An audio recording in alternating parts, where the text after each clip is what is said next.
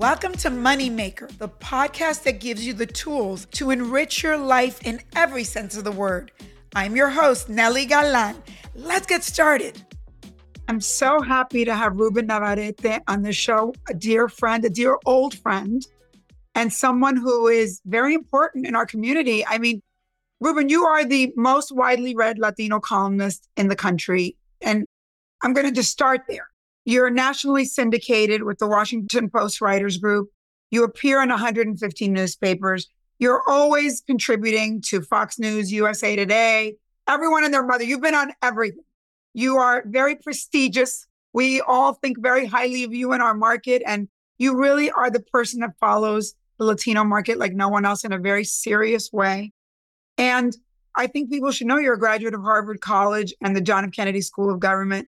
And you authored a very important book, A Darker Shade of Crimson The Odyssey of a Harvard Chicano, and the story of how Latinos deal in Ivy League schools and how all of that happens. Welcome. I love having you. And I think we have to tell everybody how long we've known each other and how we met. Nely, so good to be with you. I'm so glad to be and proud to be on your podcast. You and I met way back in the 90s. I can tell you that in 1994, I had the chance to host a radio show, a nightly radio show for KABC in Los Angeles with my co host, Tavis Smiley. And so every night, nine o'clock to midnight, he and I were hosting this radio show. And the Los Angeles Times took note of that and they did a cover story on their Sunday calendar section with him and me on the cover.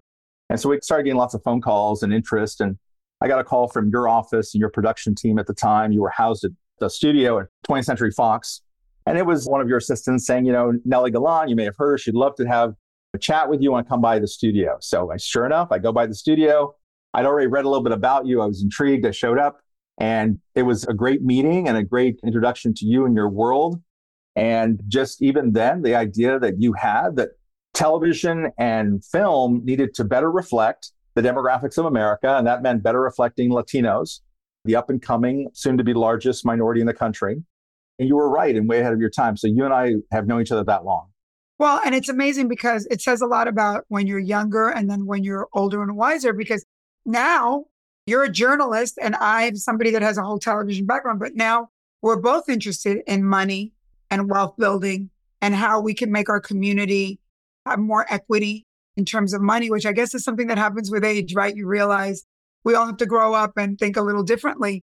But I want to start with your career because so many people, I mean, I myself started out as a journalist. Remember, I did that teenage 60 minutes type of show and I loved that field. And that was what I thought I was going to do for a while. And then I switched and went into entertainment. But so many people like you have a manifest destiny for speaking the truth and really uncovering things. And and I feel like I love that too. That's why I love so many documentaries and all that.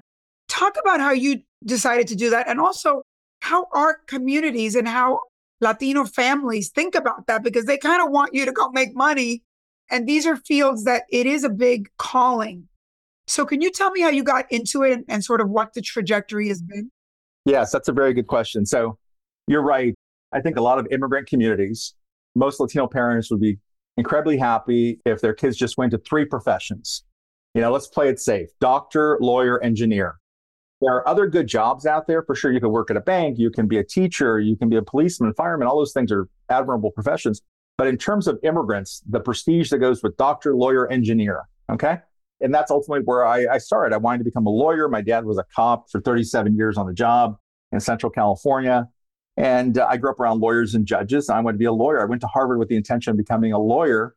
But along the way, I crossed paths with a famous writer named Richard Rodriguez, who wrote a book called Hunger of Memory years ago and has written books since then.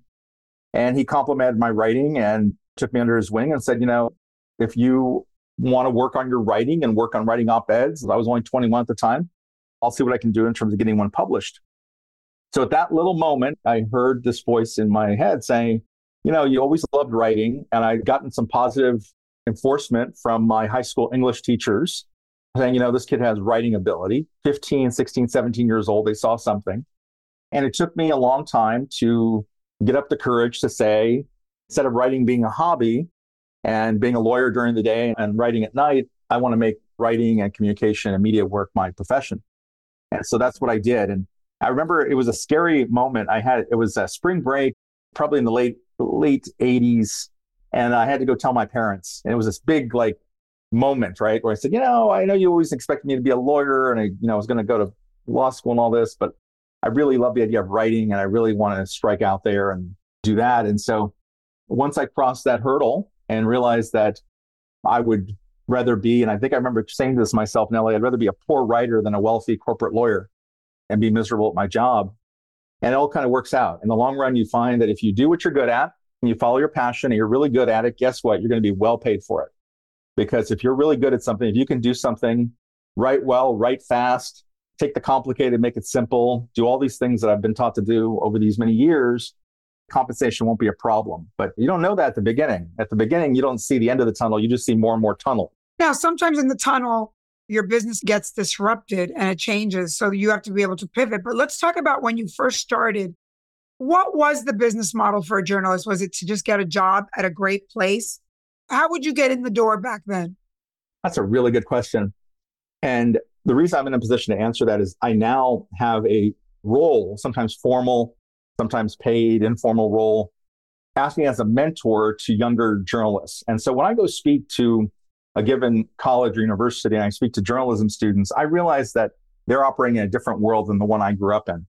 For me, at that time, if you're graduating from college in 1989 or 90, you're right. The idea was just to get a good job.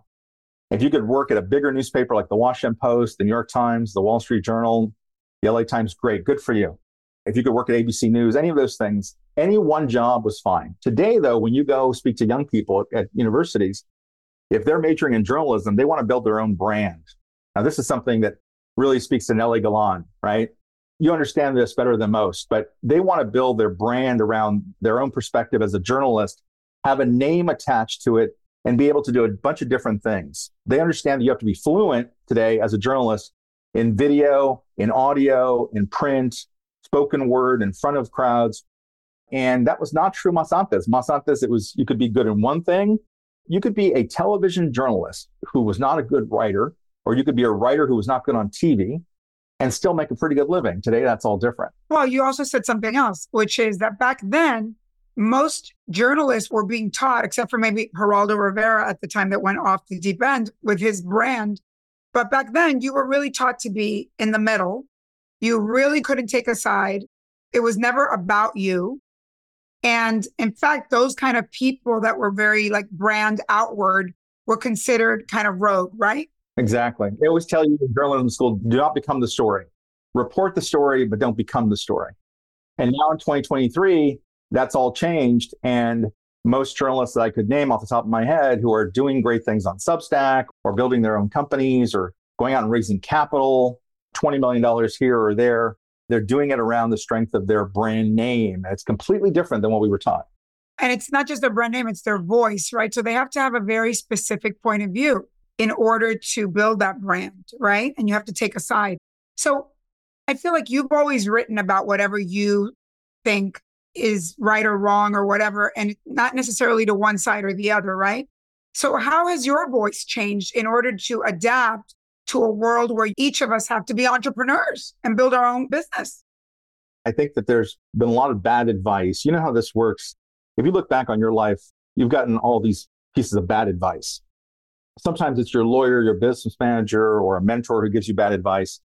And I think one piece of bad advice might have typically been do one thing, find that niche, or maybe on the opposite side, go off and become a general reporter, cover a bunch of different things. And the idea of becoming your own brand and sort of figuring out the economics of that, I think eventually you begin to realize that if you are unpredictable, that helps.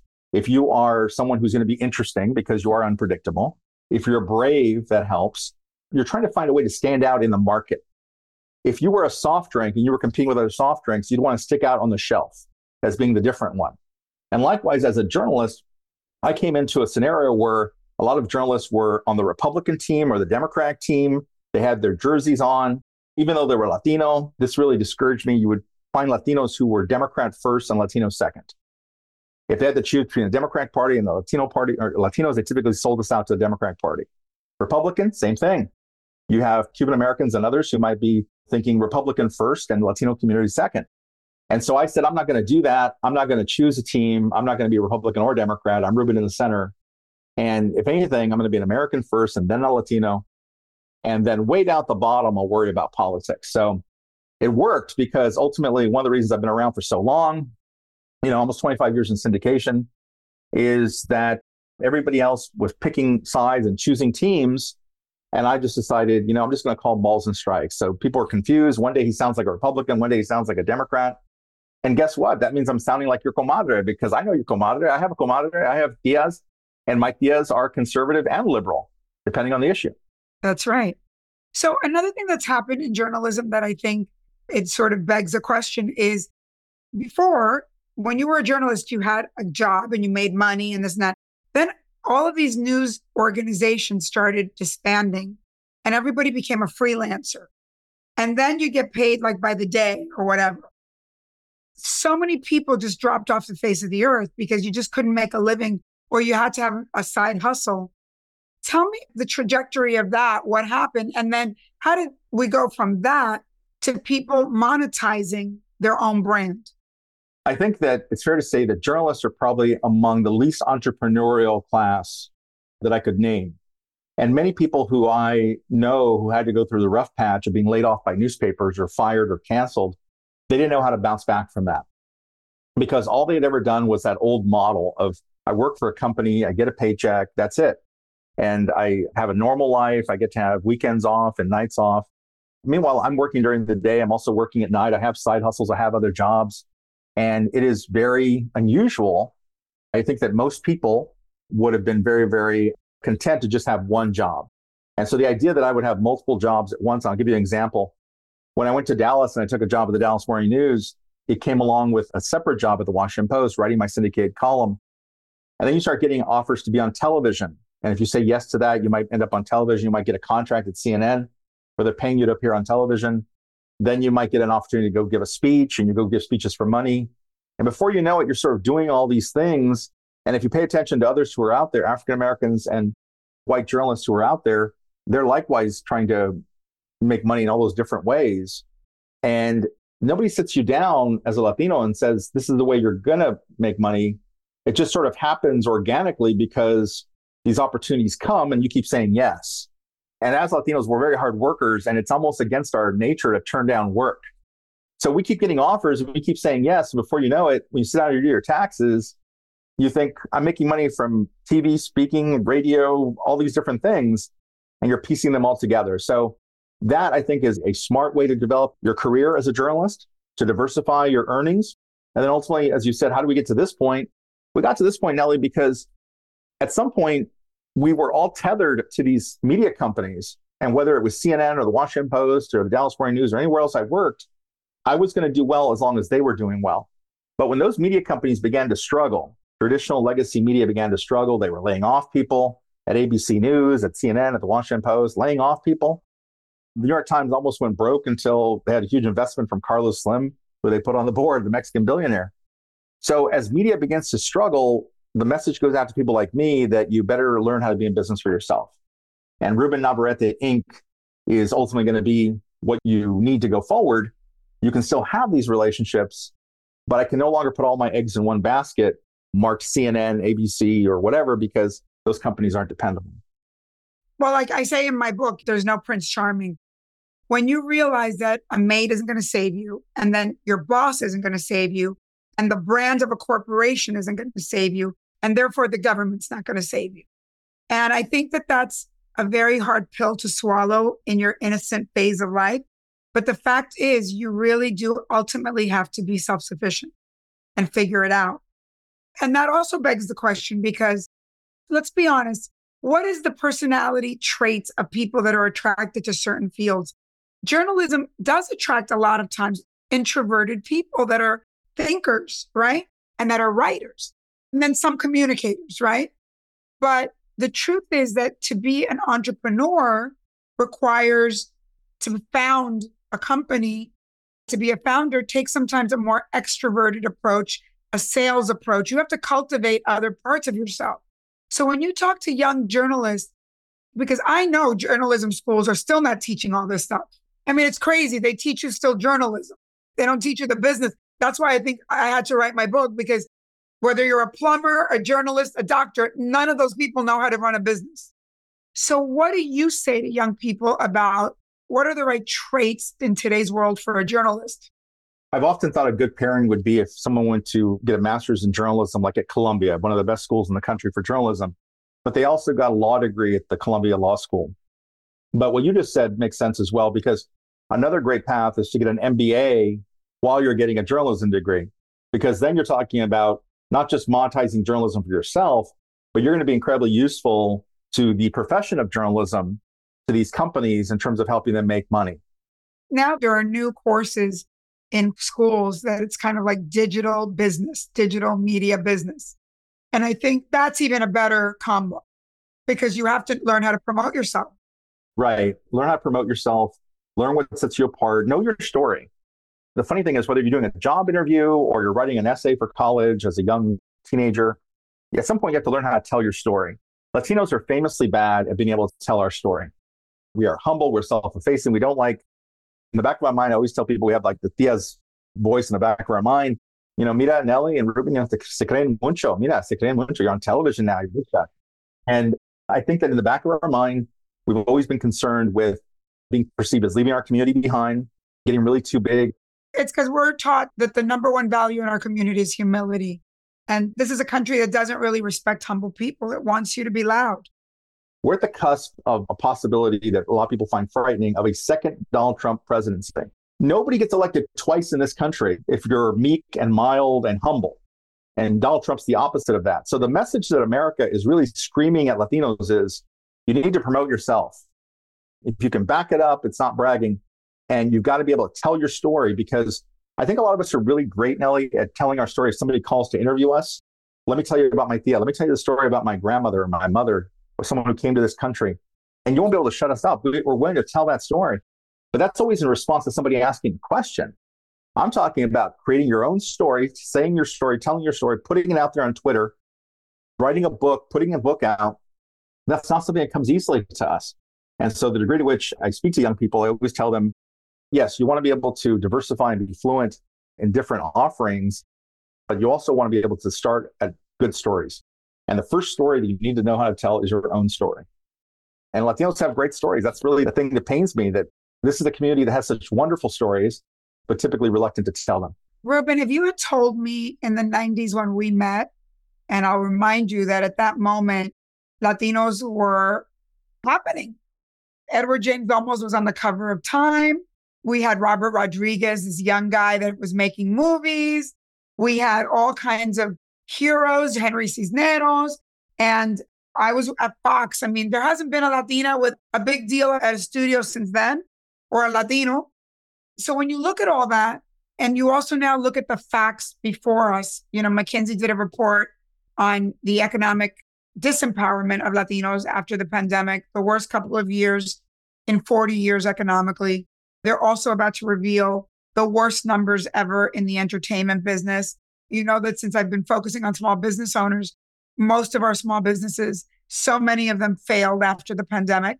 Most of us did not get the PPP loans. We didn't even apply. We have terrible immigration problems. Yet we make the best of it. What is going on with our community and how have we gone so far backwards in 25 years? I did a profile for Hispanic Executive Magazine where I did a number of profiles of prominent people. One of the people I spoke to is John Leguizamo, the actor, producer, and playwright. And he had this great line. He goes, Our superpower as Latinos is that we can eat crap and get stronger. We fall, we fail, we get canceled, we lose jobs, we get our hearts broken by politicians or whatever it is, and we just get stronger and stronger and stronger. We're not typically kind of the snowflake generation that needs to come forward and constantly be reinforced and nurtured. We talked about being humble one of the things that helps the humility is we never get the credit we're due. so we're trying to make life in its black and white world with a black and white paradigm, and whether it's Hollywood or Washington, D.C. or New York media or whatever, they don't quite know what to do with us. And so we always have to work five times harder. We don't get the credit. But what that does to us, though, is it makes us non reliant on the credit. We don't need to be told that because we don't handle praise well. We're not used to it. so we're, we're used to quite like the opposite. In terms of where we have not arrived and have arrived in the time that you and I have known each other, It's a very important question. I would remind you that in the 1980s, even before you and I met, you had people like Federico Pena, who was the mayor of Denver. You had Xavier Suarez, who was the Cuban American mayor of Miami. You had Henry Cisneros, the mayor of San Antonio in the mid 80s. They all came together at a convening and they declared with a lot of other business leaders that the 80s were going to be the decade of the Hispanic. So by the time you and I meet 10 years later in the 90s, there's more talk of that, more talk of that. And ultimately, I think what happens is a number of things. First of all, blacks and whites decided they were not going to yield to us. Blacks and whites decided that while it was cute that we thought this was our decade, and even though we had the numbers, I was working in Dallas when the 2000 census came out, and it was found that there are more Latinos in Dallas, Texas than whites or blacks. That did not have the effect you might think that, in other words, all of the jobs came to you and the seas parted and everybody bowed down to the Latinos. If anything, it scared the whites and blacks to unite against us. so we have gotten the short end of the stick from white folks and black folks because our demographics are such and our numbers are so big that people have become intimidated by us. So there was that resistance, that natural resistance. You see it now. You see it in the Republican Party and some of their anti immigration policies, but also in the anti immigration policies that Democrats take up to emulate and impersonate Republicans. But also, there was another thing, and that is that because we are hard workers and because we have so many options, we kind of give up too soon with regard to things that are not working out. So if you and I go into business together, we see all these opportunities. Think about drilling for oil. If we have an oil field and we start drilling in a hole and a little bit of oil comes up, but after about six months, you come to me and say, Ruben, you know what? That oil well and that one field and that one hole, it's not producing enough oil. So what we do then is we say, let's pull up and go to another part of the field and drill another hole. And so Latinos who got into Hollywood and decided they were going to make movies, once they realized how hard it was and how it was going to take a long, long time, they said, "Sabes qué? I'll go to law school. You know, I'll go into business. I'll go into telecom. I'll go somewhere else we have so many options on our plate that, hey, pal, if CNN doesn't want me, great. Don't block the merchandise. Step aside, let somebody else have a crack. And I think that's where Latinos are. We lost a lot of powerful, creative, talented people who left the media and left entertainment because it was just too hard. And it was a long game. And here you and I are after 35 years, 30, 40 years. Not too many people are this crazy like you and me, okay? They wouldn't have stuck it out this long. They've gone into a whole line of work. As you say that, I have to tell you that I was saying to somebody yesterday that I have mentored, as you know, so many Latinas, right? I made an effort. Like when you talk about African Americans hiring Black people, I've hired a lot of Latinos and I've mentored them. With the exception of two women, let's say I've mentored deeply, I don't know, hundreds of Latinas with no fail that each one has come up to me and said, I go, listen, you can do it. And they go, I don't really want to be you. And it took me aback because you can imagine you're killing yourself to climb the mountain. And the women that are from your community, like, I don't really want to be you. And they've even said things to me like, why can't I just find a guy to take care of it? And also, they see, and you and I've talked about this too, Ruben, that you pay a price for this. As a woman, and you know, Ruben, even more as a man. I'm single at this age. And, you know, Latino men don't love women like me. I've known you a long time. It's only because you can't find somebody worthy of you. Understand that. Thank you, Ruben. But my point is that women today, in young women, I think they've gone backwards. I see my son dating girls that are looking for the husband at like 22. I, I came out post women's movement, post Gloria Steinem, a generation after Gloria Steinem. And we all wanted to be something and felt like we could do anything in this country, right? But the part that we don't say is there is a price to pay for everything. What I see about Latinos is that our parents told us something that I thought was wrong. But in some ways, I think I now get it as I'm older and wiser. They told us, don't rock the boat, be quiet. I always say, you know, Cubans are also very misunderstood because here we're so loud and it's a one note loudness because we don't want to talk about our pain. We don't want you to see us sweat, you know? And we don't want to give a regime of Castro, just like the Venezuelans don't want to give the Chavez regime the credit that we're suffering. And as a result, nobody understands Cubans and Venezuelans now. And they think, what's wrong with you people, right? But the fact of the matter is that Our parents told us to lay low because in our countries of origin, if you spoke up, you went to jail. Look at those Cuban rappers now that wrote a song against Cuba and now they're being tortured in jail. So I don't think our African American brothers and sisters or our white brothers and sisters understand the perils we have all been through. We just haven't been through them in the United States. So it's not an American story. You think that has something to do with it? That our stories are not told here? The Black story in America is an American story. The Latino story is foreign and immigrant story. Our pain comes from another country. I think that's very important. I think that's true. And I think that we have been reactive when we should have been proactive. As I said, we were waiting by the phone for the phone to ring so that they could tell us, hey, you know, we've heard about your life, your career. We want to do a feature and we want to do a story about you. And we're going to send a photographer to your house on Monday and all this. And we're ready to go because we have a story to tell. But that's not how the world works. Ultimately, you've got to be able to pitch your own story, to go out there and make your own opportunities. And um, what we found is that the media uh, and, and Hollywood, and they're very similar, two sides of the same coin, they either ignore us or they get our story wrong. And what you were trying to do way back in the 90s at 20th Century Fox and since then in the various jobs you've had is to say, we're going to take charge of our own story because only if we tell it will it get told right. And so, the absence of that, I'm always struck by the fact that I'll run across great individuals who have made $300 million or $400 million as Latinos, and nobody knows their name. I'm not reading about them in Forbes. I'm not reading about them in Fortune or at the Wall Street Journal they've got a story to tell and people will call them. But typically in the black and white world, they're either not interested in us, they don't understand us, they can't understand the complexity of us. There are people within the Cuban American community, friends of mine in Miami, who don't quite understand the intricacies of the entire Cuban American community and how so much of it is dependent not on age, but on when you came. The Latino vote, you and I have a better understanding of the Latino vote than most writers of the New York Times and so they've just said, you know, it's too complicated. We're not going to write about it because we don't understand it. So we really have to tell our own stories in part because we have now seen with 30 years of evidence that the mainstream either doesn't care about us, doesn't understand us. If they tell our story, they're bound to get it wrong. But Ruben, let me ask you a very tough question because I know you and I can go deep. People like you and I who really have a voice, we really do have a voice and we're chingones. Like, I don't care. I don't work for anybody. I say the truth and so do you. Hold on. Moneymaker will be right back.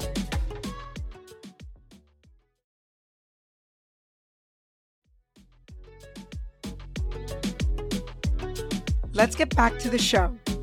So, you would think that people like us, which are few and far between in our community, that actually have a voice, would want to run for office. And people ask me all the time because they hear me give speeches. And I'm like, blah, blah, blah, blah, blah, blah. And they're like, dude, why are you not running for office?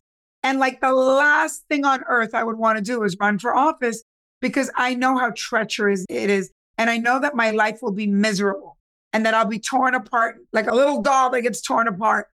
What is wrong in the world when people like you and I that have a voice, that are brave, we're brave, that we are willing to speak up, don't want to ever run for office? I shouldn't say that about you. I'm let you say that. And so then what we always get, like we're getting bad seconds, mediocre, or people that are kind of sociopathic. I mean, really, that's what we're attracting. Right. I can think of five US senators who are Latino, and two are Mexican American, and three are Cuban. And the three Cuban Americans include Robert Menendez, who's operating under an ethical cloud at the moment, and then Marco Rubio and Ted Cruz. And so I hear from my Cuban American friends all the time, you know, this is the best we have. This is the best our community can offer. I agree with you, and I see the world as you do. That I once entertained when I was obviously at the Kennedy School of Government. You're surrounded by future politicians. One of my classmates at Harvard in my mid-career program was Felipe Calderon, who went on to become president of Mexico.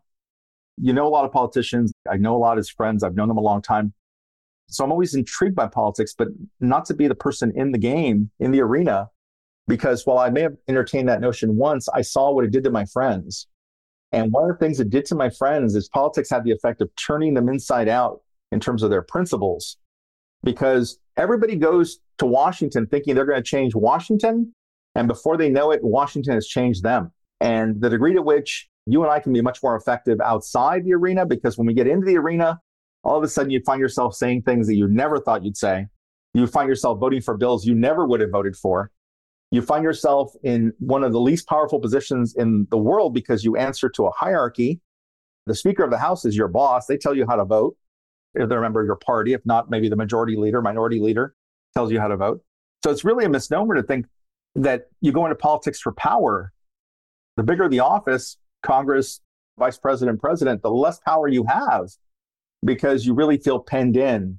One of the places where I draw my power Nely is I, I've been fired, you know, laid off, canceled in this world of media 15 times in 35 years. I tell people all the time if you want to see where independence comes from, it only comes from one of two places.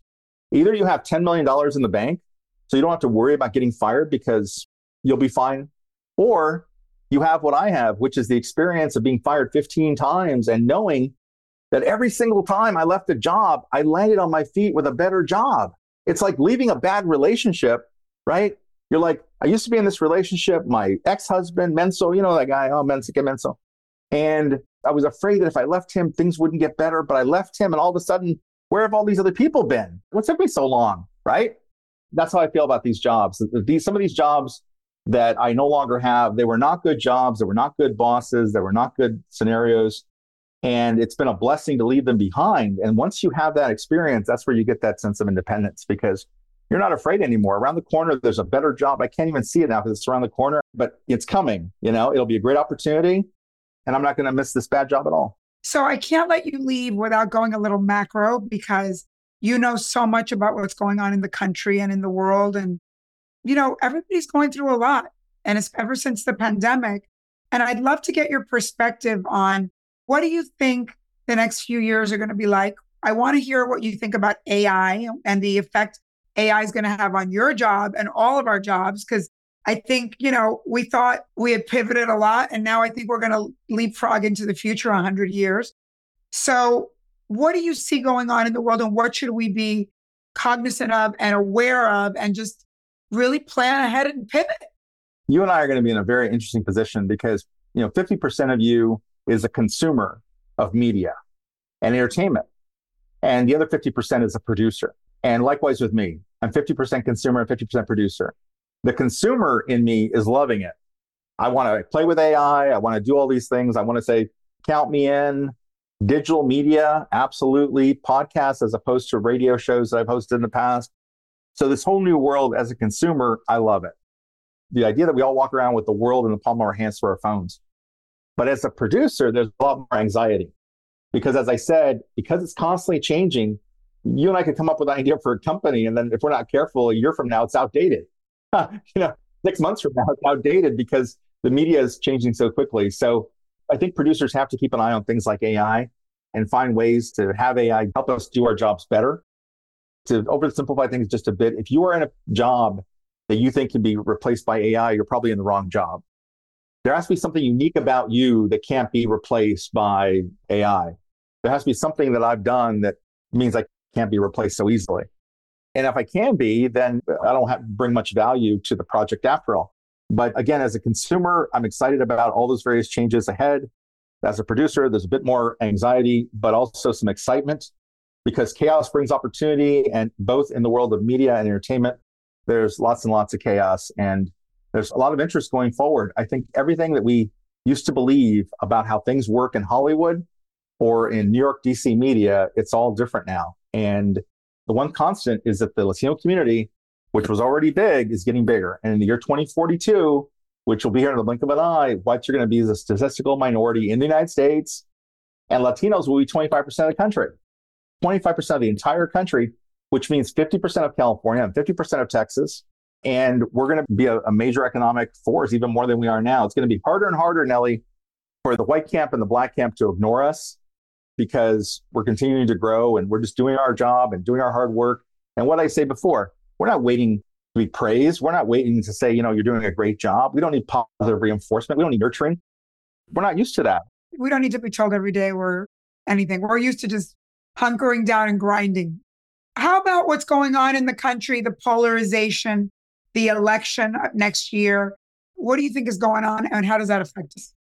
I think that the polarization, yes. The fact that people don't communicate anymore, we don't listen to each other, there's no empathy. Everybody seems to be out for themselves and their own ethnic group or their own tribe. and the sense that, you know, only people who are Jewish should worry about what happened with Hamas's attack on Israel and everything that flowed from it. So I wish there were more empathy, more compassion, a greater understanding. I think a lot of Americans are overwhelmed with everything they see going on in the world. And Nely, I was talking to somebody recently. I feel like sometimes I don't have the bandwidth to switch over to some other thing I need to be paying attention to. If I'm focused on the election in 2024 and how is Nikki Haley doing in New Hampshire, and then I've got to switch the channel and focus in on the latest in the war between Israel and Hamas. And I've got to switch the channel because I'm looking at China and Taiwan. And then I'm looking at Russia and Ukraine. After a while, the human brain being what it is, I only have so much room in there. I think it is very challenging for a lot of Americans. They're just overwhelmed with all this news and information coming in. And the response is either turn off the television and tune out news altogether, which I hear more people doing, or they just come into their tribe. They focus on one thing and one thing only to the exclusion of other things. Well, I'll tell you, the only thing that calms me down is to really go into history and study history because I think what we all forget is that everything that happens to us has happened before a million times. And, you know, when you look at what's happening in Israel, you know, I was in Israel last year and all the tour guides would say, Do you know how many times this empire has fallen and it's rebuilt? And I think in the United States, we're a little more shocked because I think so many of us came from countries that were completely dysfunctional and we thought this was the safe haven. But actually, what's happening in the United States has happened many, many, many times before in many other countries in the world, and it finally came here. So I just remind myself of that. And then the other thing I think that helps me is I know so many young tech genius kids and I'm working with one in his company. I'm on his board. And he said something to me that really resonates with me, which I said, Oh my God, I'm in Miami. It's going to be underwater. And you know, you start getting like the world is coming to an end. And he said, Nely, every day a genius is born and they're going to invent the solution to every single problem. That was very comforting to me. And I think we forget that, that there's always these things happen and there are cycles in life. And I think you know this better than anybody. You just said it. I want young people to know for all of us that are successful and that are also long distance runners, as you said, we've been at it for many, many years. We've had horrific years, years where there's no momentum. And then there are years where everything good comes. And then when those years come, you got to go because it's going to go to the other side eventually. So you got to really like, it's like a little squirrel, put stuff away, you know? And I think for me, I'm so glad that you and I've talked so much about money today because bottom line too is we can't act grandiose that money's not important and it's all about the idea and this and that. That's a first world privileged point of view. And the rest of the world has to worry about money. We all have to worry about money for survival and for freedom. Because when you get money, that's really the point of it. It's not that it makes you happy, it gives you freedom. So, my final thought on this I was thinking about money and my relationship with money, how complicated it is. I think that in those moments when I didn't have any money, and worse, where I felt I had a skill set and a number of years I'd put into developing a skill set, and there was no market for that. And I thought the only way I'm going to make money is to go into a different line of work. You know, I'm going to go do public relations, I'm going to go sell soft drinks or something. And I thought, oh my goodness, at those moments, that's when money means the most to you when you have none of it. When you start to have more of it, you begin to see this proper perspective about money and the fact that you want to have enough to do what you want to do, but not so much that you end up with a pair of golden handcuffs, as they say, which is a situation where, and all Latinos can relate to this. I hate my job. I hate my boss. I work with idiots. I dread going to work in the morning. I get a bad feeling in my stomach and a pit in my stomach when I'm walking through the door, but I can't leave the job because they pay me so well. I can't give up that paycheck. At that point, who has the power? You or the money? The money's controlling you instead of you controlling the money. And so I've always been fearful of that in the back of my mind. Another thing I've been fearful for is before I lost my job at the Union Tribune here in San Diego at the newspaper in 2010, in 2009, when my youngest